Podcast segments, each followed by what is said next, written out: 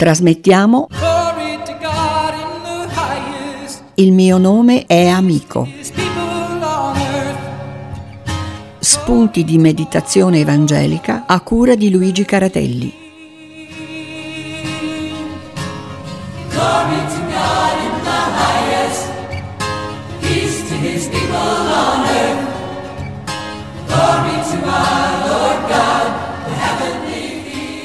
Nel 1897 il pittore Paul Gauguin dipinse un quadro intitolato Da dove veniamo? Chi siamo? Dove andiamo? Il titolo evoca senz'altro i massimi quesiti esistenziali che agitano il fondo del cuore di ogni essere umano. E Gauguin dipinse la tela proprio in un momento molto difficile della sua vita. E allora cadde in una profonda prostrazione. Gauguin dipinse la tela in questione come per lasciare un testamento figurato, quasi un tentativo di riscatto per la sua vita che non è sempre stata esemplare. E vi lavorò febbrilmente, anche di notte, per circa un mese. Si imponeva un ritmo di lavoro frenetico che finì poi per prostrarlo, per esaurirlo. E avendo perso tutte le speranze di finire il dipinto, tentò di suicidarsi, ma non vi riuscì. Ecco, quelle domande a cui Gauguin non ha potuto dare una risposta tormentano l'uomo, spesso portano all'annichilimento, addirittura al suicidio. Non dare risposte alle domande da dove veniamo, chi siamo e dove stiamo andando espone al rischio di una vita vissuta a metà e, nel migliore dei casi, oppure non vissuta per niente, nei casi peggiori. Quelle domande trafiggono sempre, soprattutto quando le si fugge. Sigmund Freud soleva dire che chi si pone la domanda sul senso della vita è già per questo un malato. Invece Viktor Frankl, anch'egli uno psichiatra, afferma esattamente, più correttamente, il contrario e dice chi si pone la domanda sul senso della vita è profondamente e totalmente un uomo, quindi non è un malato, anzi, tutt'altro.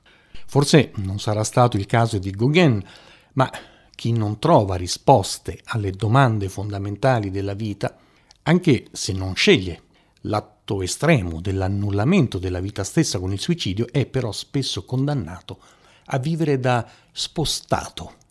Ecco, questo termine è usato anche dallo psicologo Paul Tournier, al quale sono ricorsi uomini e donne, soprattutto giovani, che hanno sperimentato un vuoto esistenziale. Un ragazzo disse una volta a Paul Tournier sono sempre alla ricerca di un luogo. E questo luogo, scrive Tournier nel suo bellissimo libro Il posto dell'uomo, il giovane lo cercava con passione in tutti questi anni così oscuri. Dapprima lo aveva cercato nella Chiesa, però non gli era stato possibile trovare un'integrazione almeno soddisfacente. La Chiesa lo aveva deluso e allora era passato nelle file del comunismo e vi aveva militato. Ben presto però anche il comunismo lo aveva deluso. Poi aveva frequentato i circoli esistenzialisti e quindi i blouson noir che compivano atti teppistici. Ci sono persone che si credono Madre Teresa di Calcutta o Gandhi soltanto per trovare un posto nella vita, per sentirsi realizzati. Il giovane, continua Paul Tournier, continuava a cercare una comunità e sempre ne usciva deluso. Passava come un'ombra un automa in ambienti del tutto diversi ed eterogenei, dove si sentiva sempre un estraneo. Qualche rara volta si era sentito a suo agio in un piccolo bar pieno di fumo.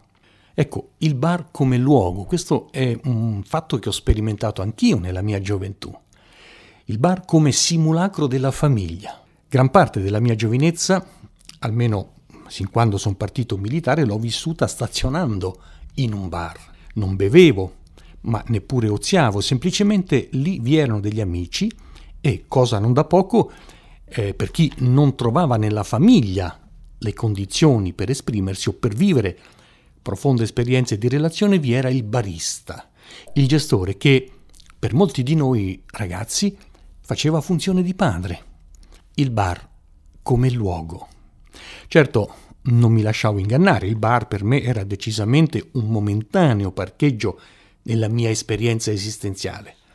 Mi accorsi che c'erano altri luoghi che, tappa dopo tappa, mi spingevano sempre più in alto, sulla via della mia ricerca. E tutti questi luoghi però venivano marchiati da un profondo sentimento ambivalente. Restare in essi, a godermi il mio pezzetto di cielo e scoprire nello stesso tempo che il sogno, la sensazione, aveva breve durata. E non sempre era ripetibile, a comando, in altri momenti. Il mio posto, dice ancora un ammalato al citato dottor Tournier, è il mio letto dove ho pianto tante volte. Ecco allora che il luogo dove sentirsi a casa può essere anche un vialetto o una panchina di un parco cittadino, una viuzza della città, una canzone che riascoltiamo in continuazione. L'uomo ha bisogno di un luogo e di fissarsi in un luogo. È un'esperienza atavica che segna già i primi momenti della nostra infanzia. E chi non ricorda, per esempio, la gioia che si provava quando sul terrazzo di casa o all'interno della casa stessa noi ci costruivamo una capanna utilizzando cartoni di scatole o coperte e tendaggi fuori uso della mamma, messi su con spazzoloni o scope che fungevano da supporti. Ecco, noi ci costruivamo quelle capanne anche se avevamo già un tetto sulle nostre teste, quello del nostro appartamento, eppure la sensazione che si provava all'interno di quei luoghi di stoffa e cartone era ineguagliabile. E quando nel corso delle mie conferenze pubbliche chiedo ai presenti quali sensazioni provavano all'interno di quegli spazi improvvisati, le risposte più indicative sono sempre le stesse. Senso di padronanza, avere un mio posto unico e addirittura senso di sicurezza. Il luogo vero era nella mente e nei colori delle nostre emozioni. E questo bastava. La capanna come luogo ideale. Ai Beatles, ormai non più ragazzini, venne in mente di continuare l'esperienza della prima capanna, se così possiamo dire, e questa la sostituirono con uno sottomarino giallo. Vi ricorderete senz'altro la canzone Yellow Submarine. Ecco, questa canzone descrive l'esperienza del luogo dove ci si sente veramente a casa e lo descrive con queste parole. Cito dalla canzone. Viviamo tutti in un sottomarino giallo e i nostri amici sono tutti a bordo. Ognuno di noi ha tutto ciò di cui ha bisogno. Cielo blu e mare nel nostro sottomarino giallo. Ecco, adesso possiamo aggiungere alla lista dei luoghi della nostalgia anche un sottomarino giallo. Ma l'uomo soprattutto se vive la sua ricerca con ansia e timore per il suo futuro, non può certo accontentarsi di un sottomarino giallo o di una capanna di cartone. Ha bisogno di molto di più. Ma perché ne ha bisogno? E soprattutto da dove deriva questo impellente bisogno di costruirsi un posto nella vita? È perché si è malati? O perché siamo costretti a cercarlo proprio perché siamo sani di mente? Abbiamo trasmesso Il mio nome è Amico. Spunti di meditazione evangelica a cura di Luigi Caratelli.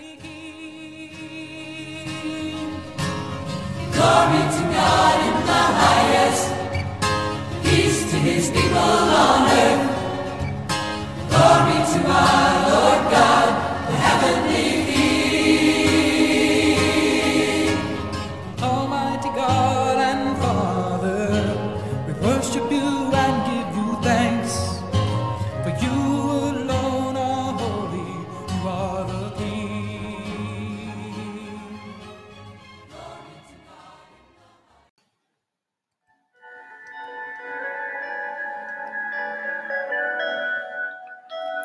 Offerto da Che 2020, un progetto che punta a divulgare la parola di Dio nella sua integrità.